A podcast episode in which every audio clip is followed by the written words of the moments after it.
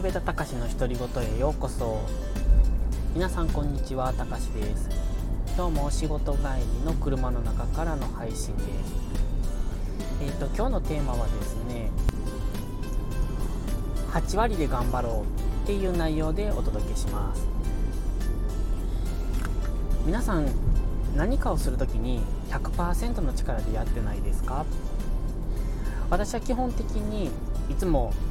全力なんで100%でやってしまうんですけれども100%でやってしまうと心に余裕ができないんですよね。で何かこう予定外のトラブルが起こった時とかミスをした時とかに常に100%でやってるとそれをカバーする余裕がない心の余裕がない時間の余裕がないっていう風になっちゃうので常に100%を出さないで物事をするのがいいと思います。私の悪いところとしていつも全力でやっちゃうので100%でやってた時に誰かに話しかけられたりとか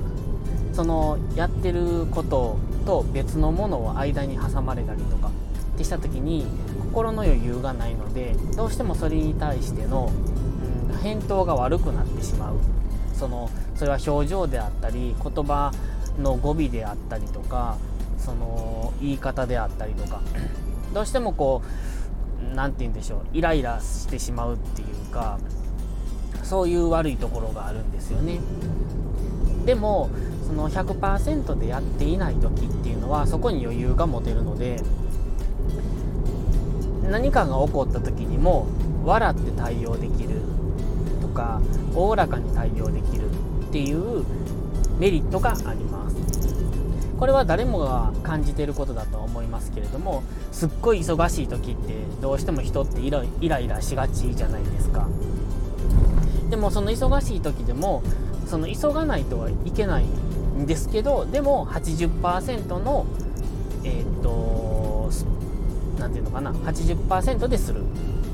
そうすると残り20%に余裕ができますのででその20%で受け答えができるようになるっていう。そんな感じですね。だから何をする時もそうなんですが作業をする時もうーんと何でしょう勉強する時もそうかな。100%っていいんですけどもあんまり仕事だけでしょうか。あんまりその全力でするっていうのが良くないなっていう。感じます。ただその一生懸命することはいいことです。でも一生懸命すぎるといけない。何事も限度が大切って思うんですよね。でなおかつもっと20%分だけ余裕を持ってるとなおかつ良い。であのー、100%でやってしまうとねと視野が狭くなったりするんですよね。そこしか見れないのであの木を見て森を見ずみたいなことが起こってしまいます。ですので20%分の余裕を持ってると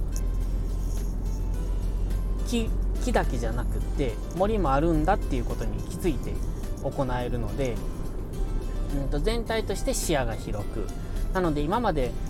100%でやってた時には気づかなかった内容も気づけるようになる。それって結果的にはいいですよね。100%全力でやって視野が狭くなって気づけないよりも80%の力でやって視野を広く周りに気づくことができる。それは心配りもそうですし実際の作業性にもそうですしなので20%落とすことでそれは全力じゃないから良くないって思う人もいるのかもしれませんけどそれは違うと思うんです。その20%の余裕がさらにその効率を上昇させる。そんな風に私は思ってます。ですのでいつも一生懸命やってる人はその一生懸命もいいんですけれどもちょっとそれそこから一歩引いて自分を見て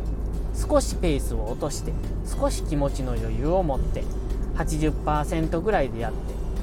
てでそれによって視野が広くなる、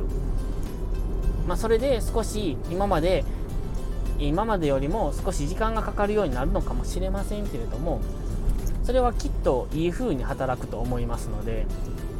その心がけ一つでおそらく自分の見えてくる世界が変わってくると思います。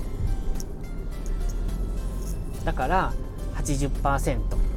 一生懸命やりすぎないっていうことを心がけてみてください。